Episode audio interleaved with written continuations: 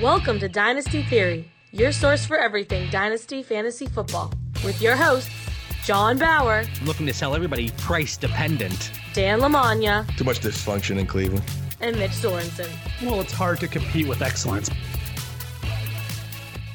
Welcome back to another episode of Dynasty Theory, a proud member of the Ross Tucker Football Podcast Network. I'm your host, John Bauer. You can find me on Twitter at the Bauer Club.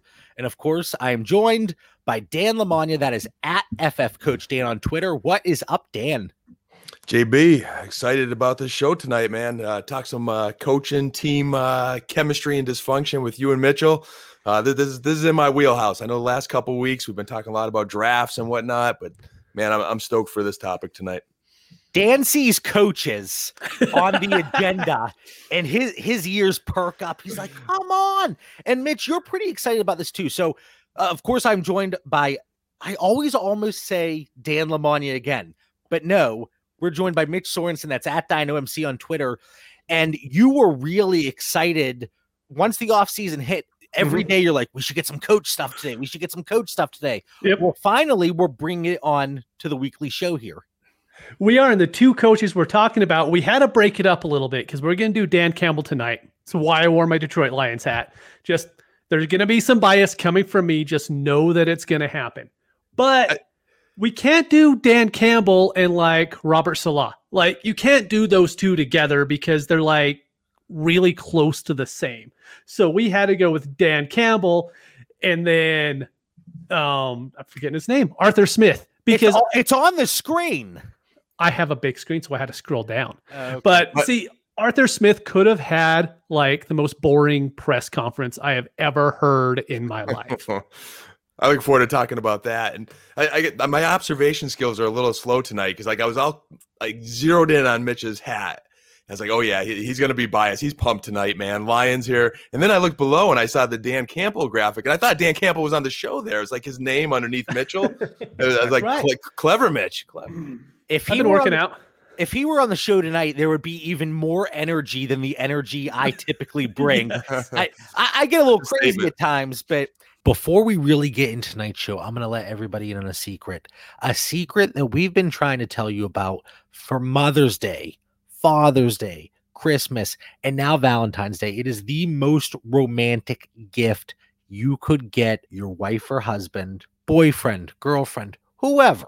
It's the best Valentine's Day gift ever, especially this year during the pandemic. And I'm talking about myfrontpagestory.com. Talk to a professional writer about a loved one for 10 to 15 minutes, and the myfrontpagestory.com writer will write the most incredible story about them. There is something truly amazing about saying to someone, I want to do something special for you this year, so I had a story written about you. We're not talking about a box of chocolates. We're not talking about some cheap earrings that you're picking up at the dollar store. MyFrontPageStory.com. The story looks like it is on the front page of a newspaper framed and a lifetime keepsake they will put in their house immediately. It is incredibly emotional, and your partner is going to love it. Bottom line, your loved one will cry happy tears and you'll win. That's myfrontpagestory.com. Use code Theory15 for 15% off. Again, that's myfrontpagestory.com. Use code Theory15 for 15% off. I'm going to tell you right now, they are going to love it. Dan Campbell, the new head coach of the Detroit Lions, and what we have been doing over at patreon.com backslash dynasty theory, these have been part of the breaking news podcast series. And the next coach we talk about, Arthur Smith, hired by the Atlanta Falcons, that was something we released on the podcast feed, but that was just kind of my thoughts. Nobody really cares about my thoughts. Everybody tunes in for Mitch and Dan. So tonight you're going to get to hear their takes on Dan Campbell and Arthur Smith. So for Dan Campbell, former tight end, tight ends coach for five seasons in Miami, then he became the interim head coach for 12 games, followed up by five seasons in New Orleans as the tight ends coach. 60 to 40 pass to run ratio in that 12 game sample that we talked about in 2015. So there really isn't a lot to go off of here with him as a head coach. But what we do have is that 60 40 split. 20% target share to running backs, 16 to tight ends, 64% to wide receivers. And a lot of people coming in after this hire, they said, Dan Campbell, this is boring. This is awful for the Lions. I hate it. During that stretch, Ryan Tannehill, quarterback 15, Lamar Miller, running back one, Jarvis Landry, wide receiver seven. Now, I know this was many moons ago and it was a small sample size, but he has shown that he's still, you know, he's going to be capable of uh, of leading this offense, but not only him, but the offensive coordinator too. And that is soon to be announced, Anthony Lynn. Uh, before the show, I said, Mitch, has he been hired yet? And you said, Oh, yeah, yeah, he's been hired. Not yet. Not yet. My bad. My bad. So for Anthony Lynn, just a quick rundown, and then I'm going to turn it over to Dan for his thoughts. We know Anthony Lynn, the offense that we saw for the Chargers, they target the running backs, high volume to slot receivers, and a pretty heavy tight end usage. Over the last four years, quarterback 15 was the worst for a quarterback that he coached, and three seasons as a quarterback one. So I think it's they're going to be forced to throw the ball still. Detroit Lions, that defense hasn't really done anything. But looking at Anthony Lynn, the running backs and the tight ends, they should get a solid uh you know target share there. But the wide receivers, that's the concern. But heck, Mitch, you might be playing wide receiver for the Lions next year. So that's my rundown of Dan Campbell, Anthony Lynn, just some overarching thoughts there. But Dan, you have your coaching hat on tonight. What do you think about Dan Campbell, Anthony Lynn, this Detroit Lions team here in 2021 and beyond? This has been a fun roller coaster of a research project here. You know, I, I feel like a, I enjoy your homework assignments, as I always say. I say that a lot, JB. I know, but you know, like my studying for next year kind of just goes hand in hand with whatever we're talking about. And I'm watching press conferences of Dan Campbell. I'm watching press conferences of their new GM, Brad Holmes, and I'm trying to convince myself why this could be a good hire. And I keep digging deeper, and then I start feeling bad for Mitch, and I start worrying about Mitch. And I was ready to, you know, do a welfare check on Mitch, and uh, I have so many thoughts. But here's where I'll start. Here, all right. He, he the Miami Dolphins head team played very well from him, him in 2015. He had he he got his feet wet. He got acclimated from 2010 to 15, leading up to that moment, and he sees the moment. The guys played hard for him. When you watch that press conference, man, I, I wanted to run through a wall for him too. I know Mitch did. I like Mitch was blowing up on all our chats and social media, and you know I, I'm sure he was pumped. Um, you know, he's he's got football pedigree, third round pick there. He played with four NFL teams: Giants, Dallas, Lions, Saints. He's a Parcells disciple. That I love. Like that always gets me going because I'm a huge Parcells guy.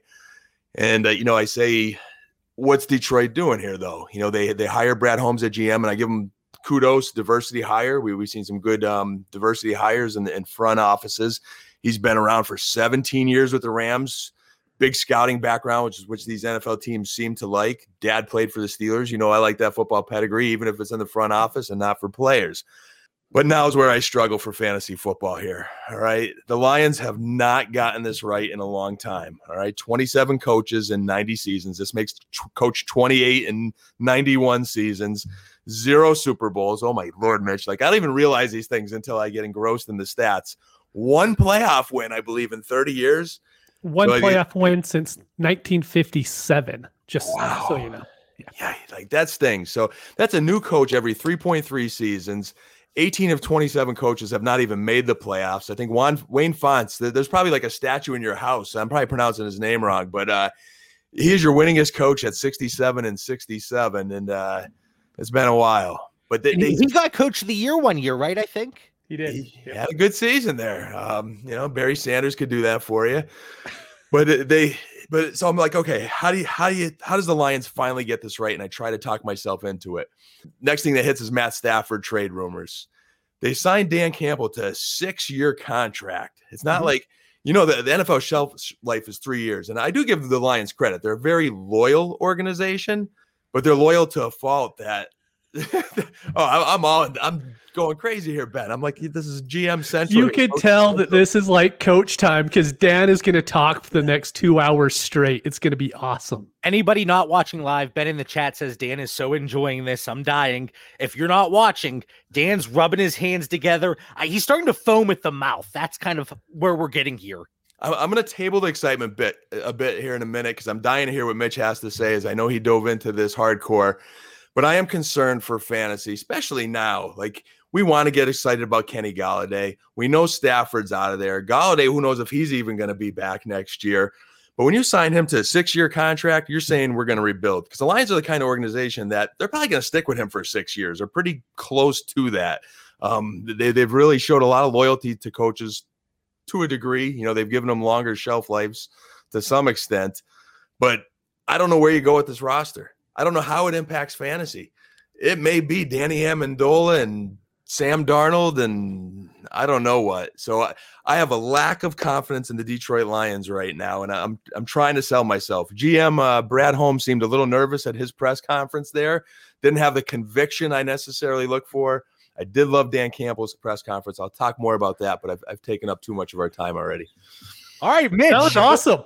I don't Mitch. know how I like keep going on after that. That was really good. I th- I thought Dan was ready to talk about some some things that Coach Campbell talked about. We're all getting jacked up over here. While Mitch is taking a sip here really quick, there's so many things that are unknown here in Detroit. When we get to the Atlanta Falcons, there are a lot of pieces that we have a fairly solid idea they're going to be there. But Mitch, like I said, you might be playing wide receiver for the Detroit Lions in 2021.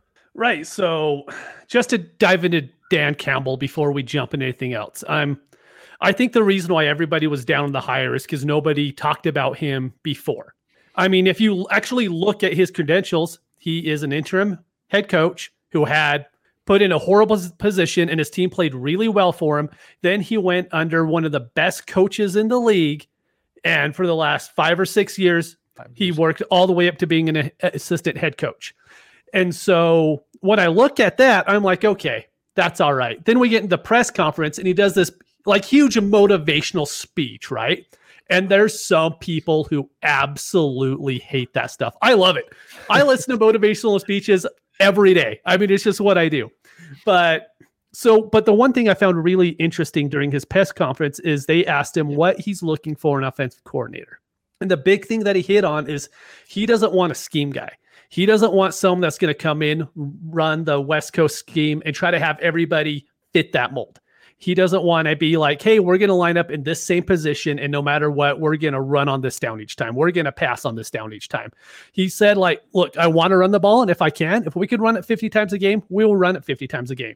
But he also said, if the X receiver is uh, that much better than the cornerback, and they could throw him 10 times, you know, in a half on a fly pattern, that's what they're going to do. And so seeing that actually from like a fantasy side, I'm like, hold on, my head coach wants to play matchups. I'm like, no one ever really talks about that. Everyone's like, oh, you know, we put our players in the best position.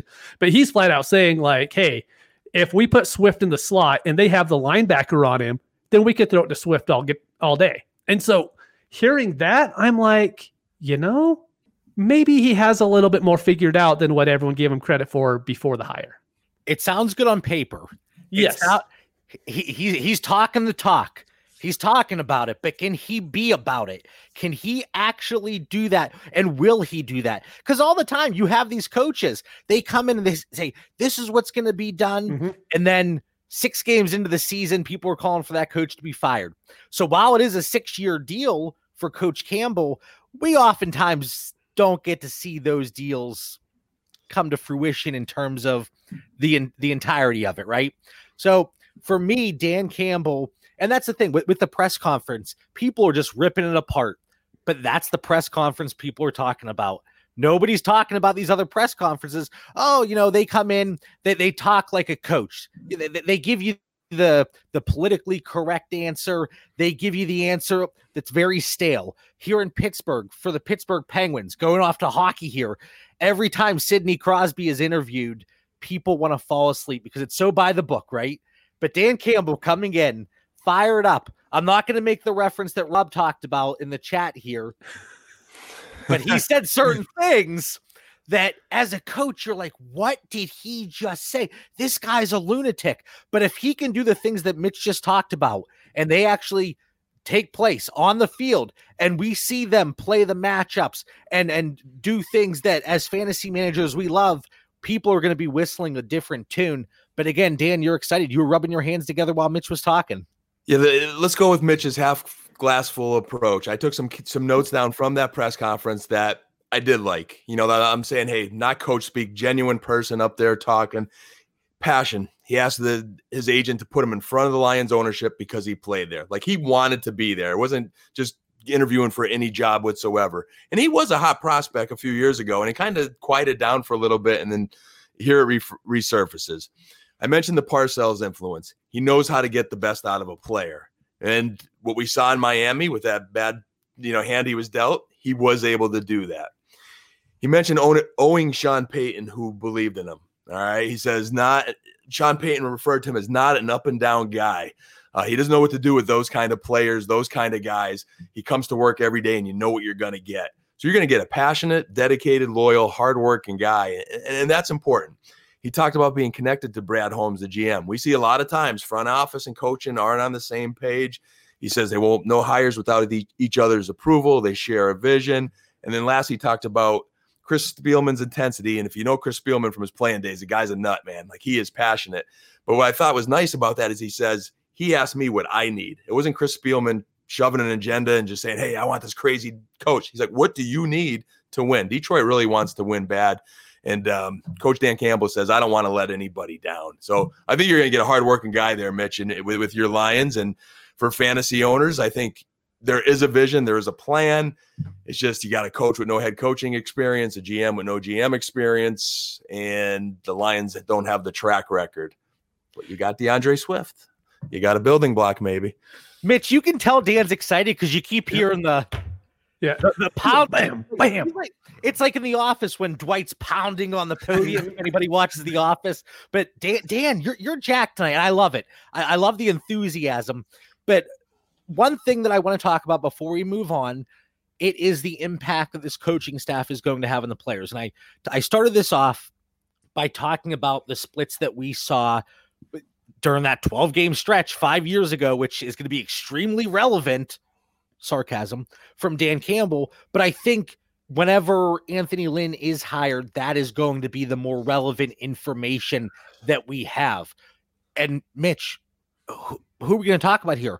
Hockenson and Swift, because we don't know if anybody else is coming back. That's it. We have him and Cephus. Cephus is like the only wide receiver you could be like, yeah, maybe he's their wide receiver too. But at this point, I mean, he's every team's wide receiver two or three. And so there's 60 of them you could go pick up in a draft. So it's not really a big reason to talk about him right now because anyone that has him is going to kind of hold on to him. So it's really just talking about our values on Swift and Hockenson.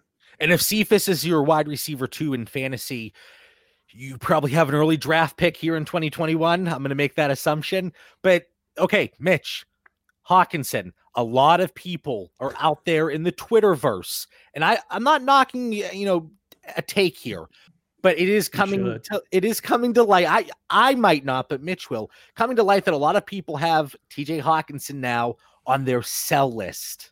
But I mean, I would love to know why, because as we've said, the Lions don't have a pass catcher on their team right now, right? More than likely what I could see was happen. They trade Stafford for a first, they pick up a wide receiver lower down. So maybe their number one is going to be a rookie wide receiver. Why would you trade Hockenson? Hockenson is going to be the best play making, you know, catcher on that team.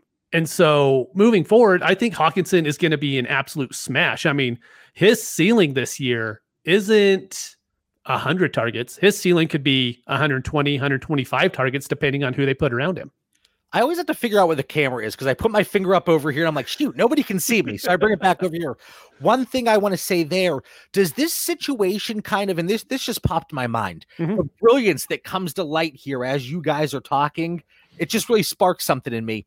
But doesn't it feel a little bit like the Las Vegas Raiders last year?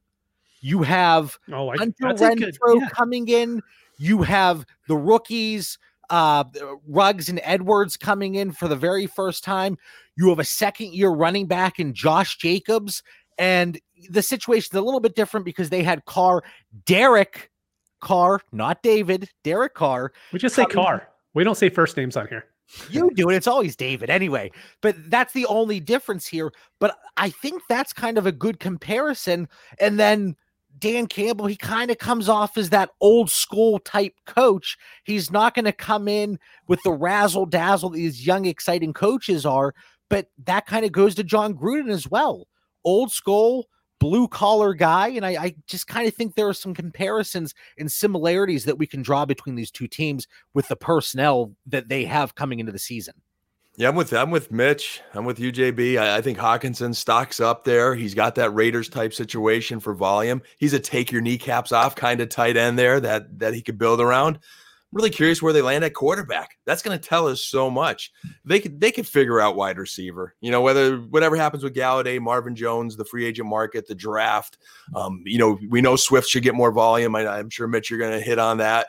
But I mean the target they, they have a couple guys. They got to fix the line. They, they, they got to fix the line. You know, I, I, think they'll do a better job with this office, as Mitch is saying. They're going to fit the players, not a scheme. What, what you went through with Patricia has been like he's back where he belongs in New England in a role. Like I'm, I'm sure there's strengths to the guy. It's just some guys aren't head coaching material, and he mm-hmm. was not. So uh, I'm up on uh, Hockenson there.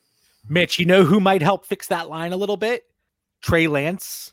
Yes, yes, he would. Justin Fields. Uh, just about everybody in the NFL right now has Justin Fields going to the Lions because they have Zach Wilson going to the Jets and then Lance going to the Falcons. I mean, it's just kind of the in thing right now. But but a quarterback that is able to move. Yep. And Dan, you're rubbing off on me because even me, I, I w- watched some film last week on Zach Wilson and Justin Fields, and this came from a big debate. I don't even remember if that was on the Sunday brunch for the Patreon or our normal weekly show but you know, we we argue about something here. So, sorry, we have a civilized conversation, a healthy back and forth. So I'm sitting there. It's like 2 a.m. I wake up. I'm like, I, I, gotta look at something real quick because I think I have I have something that counters one of Dan's points that he randomly mentioned seven and a half hours ago. So I got to get something out there. But I, I even you got to think, Dan, one of those quarterbacks that are not that Zach Wilson isn't mobile. He can move a little bit, just like uh, you know Mitch even talked about that. But Justin Fields and Trey Lance, they can help fix and uh, you know, minimize the disastrous disastrous offensive line. Can't even talk. I'm getting so excited over here that something like a Deshaun Watson or Kyler Murray might do for their teams.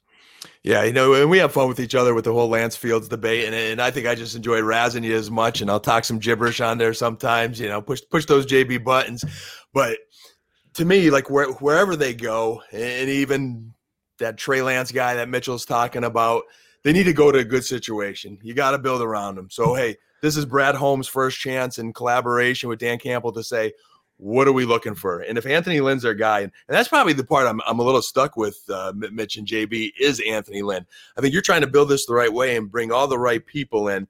Like, my take on Anthony Lynn is great human being. Like, just. Mm-hmm. Love him as a human being. Like I, would love to meet the guy and go out to dinner with him and talk some shop.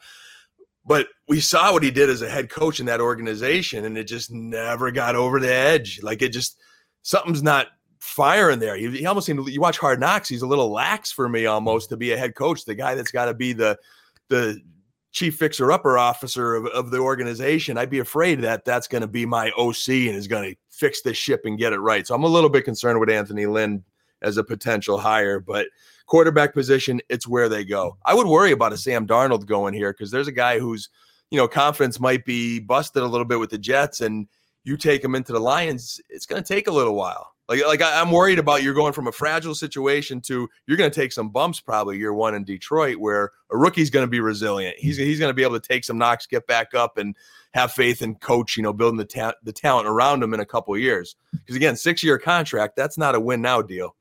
So with the players, the like we said, there's not much to discuss. D'Andre Swift, we don't have to talk about how much we love D'Andre Swift here. Oh, TJ- just real quick, because everyone's going to bring it up on each podcast, so we might as well say it too. Deuce Staley is now the running backs coach. Deuce Staley was the one who kept bringing up give Miles Sanders the ball as much as humanly possible. So I think D'Andre Swift is going to be in the same boat, and hopefully the coaching staff. I don't see any reason why they wouldn't. I think D'Andre Swift is going to move up probably another tier for me. I already have him really high, but right now I think it's him, Jonathan Taylor above J.K. Dobbins, and I have Dobbins in that tier right now, but I think I have to move them both above him. See, I'm ahead of the curve, I guess, and that's that's why they call me uh, John the Trendsetter Bauer. Nobody's ever called me that, but I'm going to pretend like they do. But I have Jonathan Taylor and Swift in a tier by themselves below top four, and I mm-hmm. still have Dalvin, Kamara, CMC, and who am I missing? Holy Chubb. no, not Chubb. Somebody say something while I look this up. How am I blanking? While you're looking that up, I'll add. It's probably gonna be into- James Robinson because I know how big of a James Robinson fan you are, and you probably do have him in the top four. It Mitch is has got not James, Robinson. Robinson ingrained, ingrained in my head as well. ingrained as much as Truly's in Wegman's store when I'm shopping and I think of JB. Say, I think Saquon. How did I forget Saquon?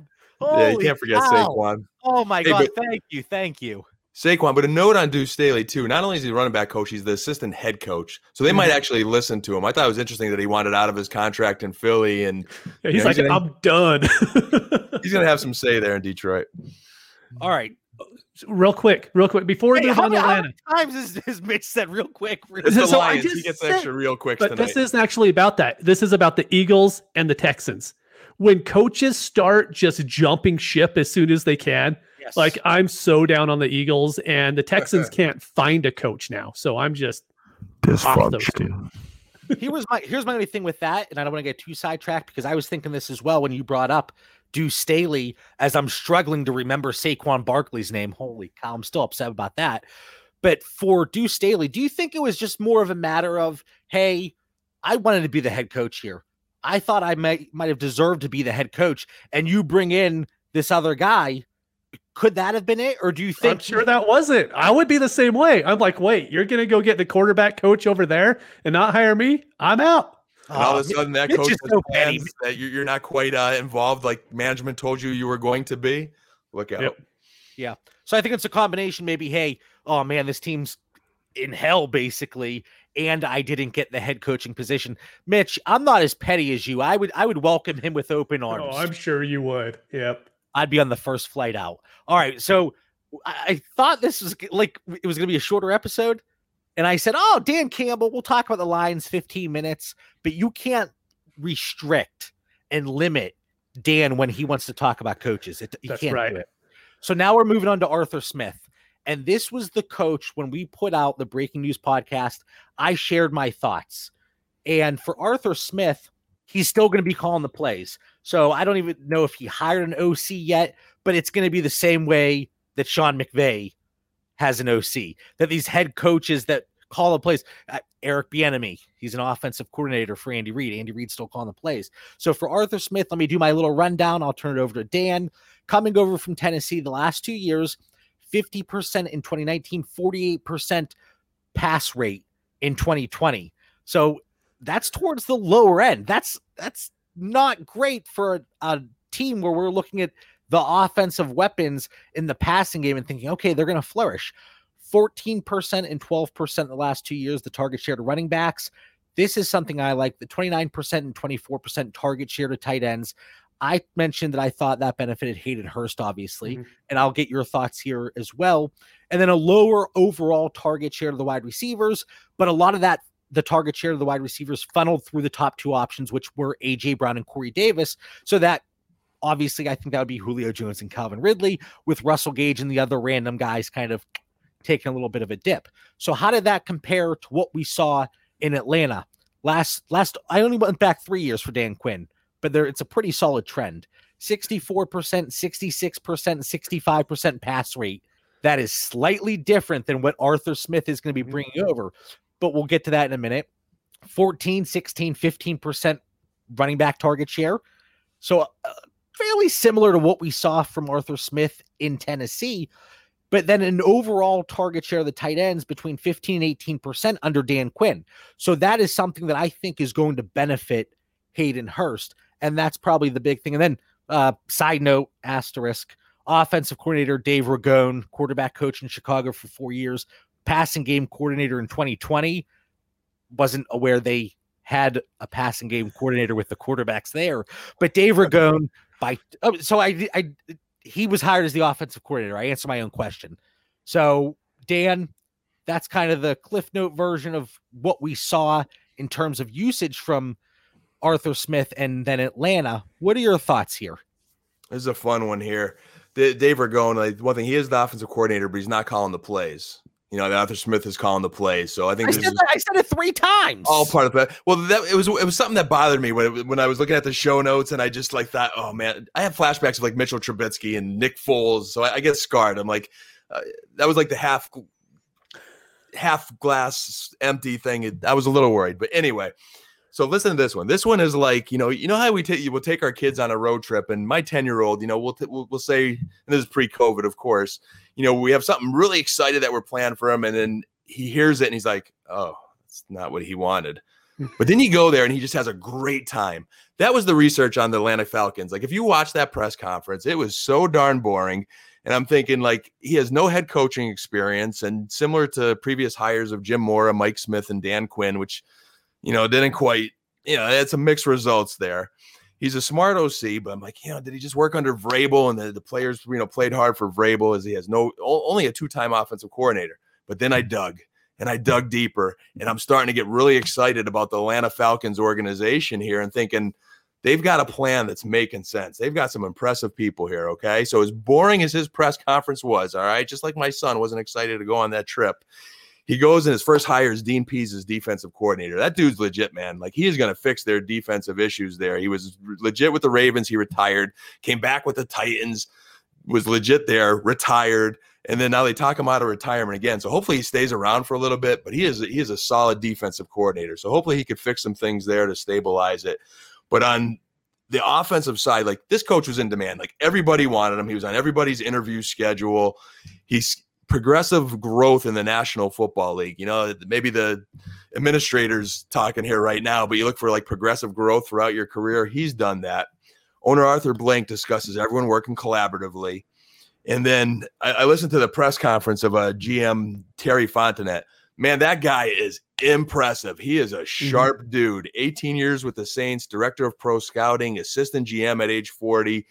And between listening to the GM talk and listening to how kind of smart Arthur Smith is, and uh, Arthur Smith, dad, interesting fact here was uh, is the FedEx founder and CEO. So there's some smart genes in that family, man. Um, they just got a plan, and I think it's going to work. You know, uh, Coach Smith, he played offensive line in high school and then in college, and then was a GA at North Carolina. So you take that path, man, as an offensive line coach to a GA, and you work your way up the NFL.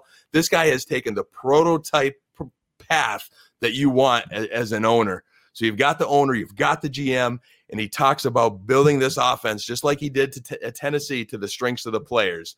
And man, he brought Corey Davis to life, which none of us thought was going to happen. AJ Brown's blossomed. It helps to have King Henry. He blossomed Tannehill. We had doubts there. Julio Jones and Calvin Ridley are going to eat, man. I really believe so. And whether it's with Matty Ryan this year or if they groom another quarterback, how they go about it, I'm not sure. But I think he will tailor to those two guys, and they're going to be legit receivers again. When we talked about the Lions, obviously Matthew Stafford, he's going to be packing his bags. He's out of town. Matt Ryan, the big thing with him is the contract. It is a mm-hmm. much different situation for Matthew Stafford. We talked about this previously, but his contract in 2021, the cap hit would be like the 17th most of all starting quarterbacks. Um, you know, so it, it's much more, it's easier to, to digest and take on. Whereas Matt Ryan, it's going to be a ton of dead cap and it's going to be a lot of money for a team to take on. So I don't really know how that's going to play out. Do they bring a quarterback in via the draft, let him sit for a year, let Matt Ryan play in 2021 and then move on whenever the dead cap is a little bit more tolerable there.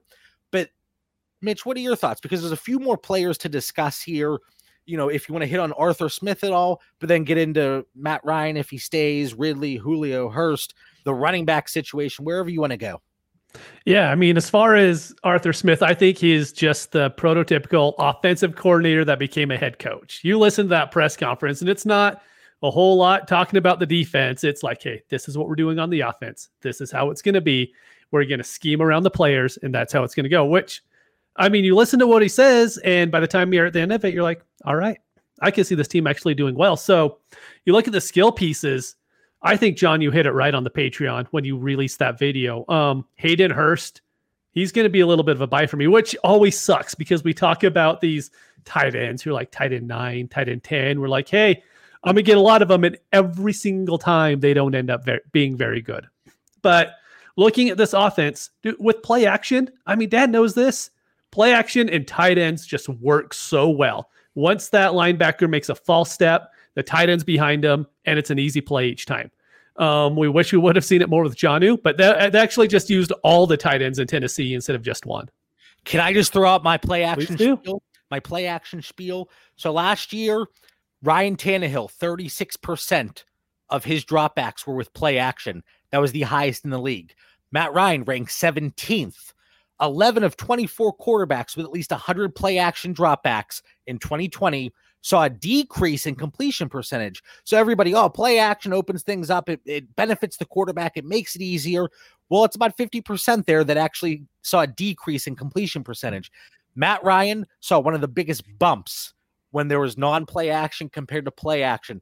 If Matt Ryan is the quarterback here in 2021 and Arthur Smith really institutes this play action philosophy, I love it from Matt Ryan. All right, Mitch, back to you. Or Dan, I don't care. Dan, actually, I have a question for you, real quick. Yeah. And you can go. So, is the reason why Matt Ryan is really good on play action and some other quarterbacks aren't is because he's been in the league for long enough. He could go down, fake the handoff, take his eyes, you know, off what the linebackers and safeties are doing, get back up a second later and still know where he's going to where other quarterbacks aren't good at like taking their eyes off the linebacker, getting up and throwing it. Then all of a sudden they throw it in the dirt. Josh Allen is actually worse with play action, which would make a lot of sense, right? and I love Josh Allen. Yeah, Mitch. I mean, you're onto it there. I mean, Matt Ryan's a legit quarterback. I, I, I love Matt Ryan. He, would be able to play for my team any day. The issue is their offensive line. When things don't work, it's just breakdowns there. I think the mistake the Atlanta Falcons have made, and and I think you have an owner in Arthur Blank that wants to win. He's probably one of the better owners in the NFL. I mean, look, they built a stadium as, as beautiful as Dallas. You know, they're, they're doing everything they can to win. Where Atlanta's made the mistake is evaluating the overall talent of their roster. They thought they were better than they were. You look at all these first round pick O linemen that aren't first round pick caliber. You bring in Gurley, he's he's coming in on a bummed wheel, and, and they tried to they, they really tried to force winning now. And, and I get it, Matty Ryan's getting up there in age, or you're trying to get back to it. Um, they've had mixed results since 2008, 0 and 2 in Super Bowls. Again, they're lucky to be in Super Bowls. They've had talent, but they just they're just not there. But I think when you bring in Terry Fontenot and you bring in Arthur Smith, you're going to have a guy who's had success finding talent there in New Orleans with a head coach that's going to know how to utilize it. And, and if they do decide to go in the direction of Matty Ryan for a couple more years, I think he could have a couple very productive seasons with a better talent, more talented roster. Um, and you notice in that press conference, they said, Hey, we're not going to make no snap judgments, thorough evaluation on all the players. And they meant that. And again, that's where Atlanta has went wrong in the past. They've made snap judgments, throwing money here and there for guys that haven't panned out. And he, he didn't even answer on R- Matty Ryan or Julio. Mm-hmm. So we're going to evaluate this entire roster. No snap judgments. I believe that. My, my biggest issue with the Atlanta Falcons, and this is a very serious take, which you know it's not they they open up Chick-fil-A's in the stadium when most of the games are on Sundays. It is closed. I understand you have other things, you have concerts, you have all that fun stuff. But Chick-fil-A, you got to make an exception. You got to business has you got to be open on Sundays in Atlanta. Come on. Come on. All right. So, anyways, um Calvin Ridley, I think he is an absolute smash. I think if anything, this actually helps him out a little bit because of how well Arthur Smith used both wide receivers last year in Tennessee. So my question is Julio. I think Julio is going to have another really good year, but he's 31, going to be 32. He's had another injury riddled year after being somewhat healthy in 2019. What do you do in Dynasty with him? Right now, you could probably get a mid to late second round pick for him. But at this point, it might be with Matt Ryan just this year and then with what might as well be a rookie next year. So I don't even know. Do you even trade him though? That's the problem because I think because I hate to say, well, if you're contender, you keep him. If you're not, then you don't. What if you're the mid pack team? What do you do? I was going to say, can I give my cop out answer, my blanket statement? A player like Julio Jones, don't sell him now. Move him when the season starts. Two weeks in, he pops off for two games.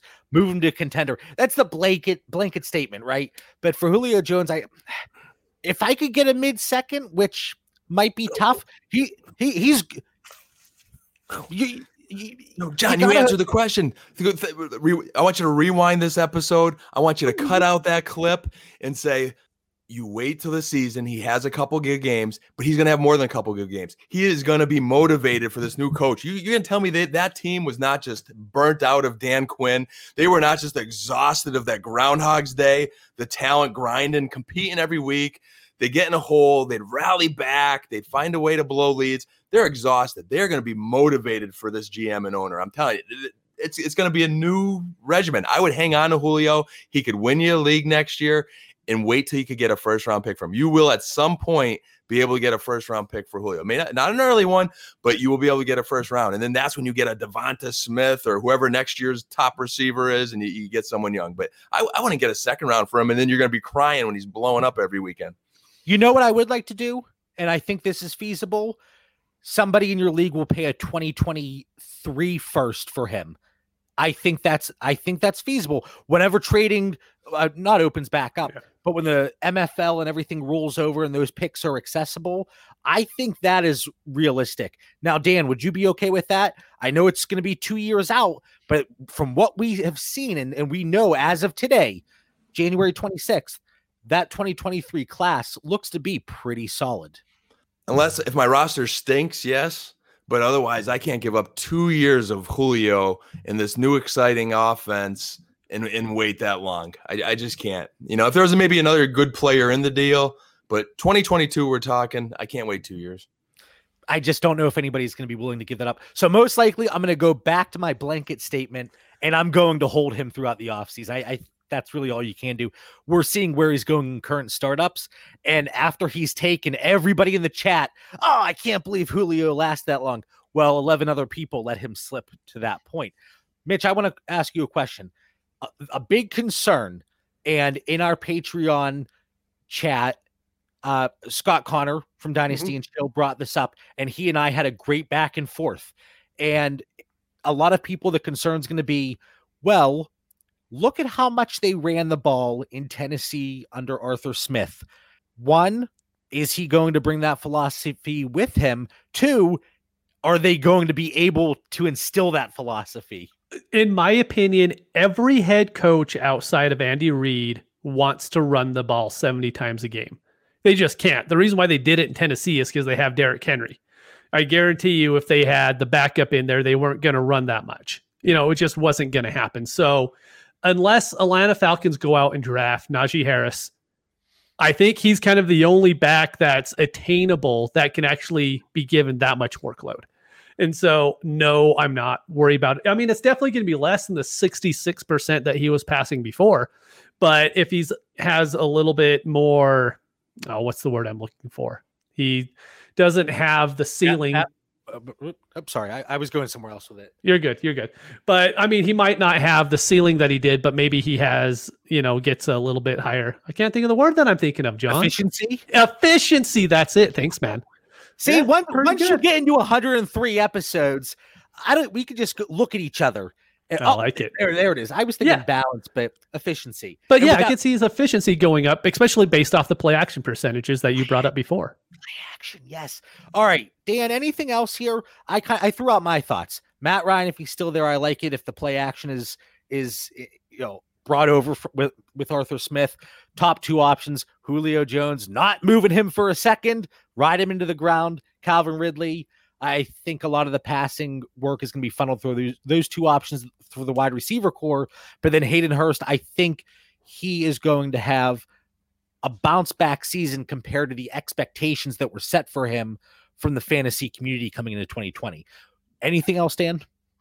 Other than building that O line, I would just be really curious to see what direction they go in at running back. You know, it's do they take the draft route as Mitch is saying? You know, do they value trying to find something in the Henry mold, or you know they just say, hey, we'll figure out running back. It's you, you know you can get a running back anywhere. We're not going to invest that heavily in it. We were fortunate enough to have Derrick Henry in Tennessee, so I am very curious because if they do get a big name running back, we're all going to be talking and comparing them to the Titans because they've got the two stud receivers already. They got a solid tight end. It's just the running back and the O line that we got to figure out. Yeah, and it, it might present some interesting opportunities to acquire a, a Matt Ryan or somebody in the passing game that people are staying away from because they see what Tennessee did numbers wise and split wise and think, well, they're going to try to do that. And they very well could. I'm not saying it's not a possibility, but if your defense, and it, it, see, but Atlanta's defense was garbage too. So, but again, it goes back to the Derrick Henry factor. Mm-hmm. So, all right, guys, I think we covered uh, Arthur Smith, Dan Campbell, the Lions, the Falcons. We are going to kind of work through the other teams. You know, it's been refreshing. None of the head coach hires have been retreads. None of them None of them were a full time head coach before. If you go through them, and now we're waiting on the Houston Texans, who I don't even know what they're going to do. Oh my goodness. Not even, that's going to be a fun a one to watch. bunch of money at Eric Bieniemy. That's what I think is going to happen. That's basically saying, Deshaun, please don't leave yeah, us. Yeah, exactly. Like, please don't leave us. We'll pay Eric, you know, ten million a year. and he's yeah. Great yeah, offensive so, mind and a diversity hire might, might be the only thing that could save him to convince Deshaun Watson to stay. Yeah. So so working through the first two coaches and then depending uh, we'll probably get through a few more coaches next week. You guys think? Oh yeah. Yep, yeah. two more. All right, Dan. I always say it. I've, I've said it for I don't know how many episodes, but is your favorite part of the show? Final thoughts. But I'm going to throw a curveball. Curve. I'm going to go with Mitch first because before Ooh. the episode started, Mitch actually said he came in with a final thought. We all know Mitch just works on the fly typically. So what do you got, Mitch? I dude, I always forget about the final thoughts until we get halfway through the show. But I was to bring up so all of my MFL leagues right now are dead quiet. They really are. And I've been thinking about why because like the one sleeper league I'm in, there's actually like a little bit of movement in there. And I've been trying to think of why that is. And I think it's really because on Sleeper, you could roll over to 2021. I mean, people did it after week 16. And right. so everybody already had the draft picks. Right now on MFL, like you kind of have to go to the message board. Hopefully, the commissioner has what the draft order is. And then you have to go in there and try to figure it out. And I think that's actually really killed trading is people are having to wait until after the Super Bowl to know, okay, this team has this pick and I will make a trade for it. So I would just say if everyone's frustrated right now with Dynasty being kind of dead, I think a lot of it is just people are just waiting to see like the actual name on the draft pick instead of like whatever random draft pick it is. And I don't want to go through calculating the potential points and trying mm-hmm. to figure out, okay, Mitch is 103. Oh, wait, no, he's 104 Oh, I messed it up again. He's 105. If a league doesn't have the draft order posted, I haven't made trade offers. Whereas in the safe leagues, it's posted. Mm-hmm. So I'm actually I'm making moves there, but I don't want to put in the extra what 10 to 15 seconds to try to figure out what the pick is. I, I like that thought a lot because it's it's definitely a driving factor there, I think, in league activity. All right, Dan, you got to follow up a good one there. Oh, that was really good there. We should like tag MFL and like send them this this clip here. Maybe we need that improvement. Uh, They'll hey, say, my, leave us alone and go to hell. right? Probably, but hey, it's it's worth it. We're, we're, thinking of our listeners always. Hey, I hope that I hope our listeners enjoy this, this our coaching shows and, and, the ones to, to come. You know, we, we enjoy breaking down the teams, but I think when you start doing your rankings and you go into these drafts, I think, you know, we're just warming up with our team previews and coaching previews. It's going to expand throughout the offseason as does you know draft capital of players as, as we get more information. But these teams are telling you what they're going to do. You know, we're, we're, we're getting warmed up with the press conferences. You know, the direction they're going. The draft's going to tell us a lot more. Free agency is going to tell us a lot more. So really adjust your rankings accordingly and, and seeing, hey, what are these teams doing? Why are they doing it? They're going to give us some fancy football answers as we go. Dan is just so Dan could do this show for three more hours. He said, forget about go to next week. We're getting right into it every coach tonight. But we, we got to tease the next episode. We got to, people have to want to come back and they're going to want to hear Dan get jacked up on some more coaching hires. And I'm excited for that. Hey, you, you thank- JB, before before you wrap it up, if you package, you know, your guys' passion for the rookies, if, if they haven't went back and listened to our previous episodes, combine that with my passion for the coaches, it's all starting to come together, man. It's starting to come together. I know, but so much passion and energy on one show, that might be a little too much for people. I've had people call me annoying for Christ's sake. So, you know, Mitch, Mitch levels us out, man. Mitch is calm, cool, and collective. He's the cool cat of the show. Sometimes. He, look, look at him in there. He's leaning back. He's all relaxed. Cool as the other side of the pillow. All right. We could ramble on all night, but we want to thank everybody for tuning in. Find us on Twitter and Instagram at Dynasty Theory FF. If you enjoy the show and are looking for exclusive bonus content, check us out at patreon.com backslash dynasty theory. Stay safe, be kind to each other. Have a great night.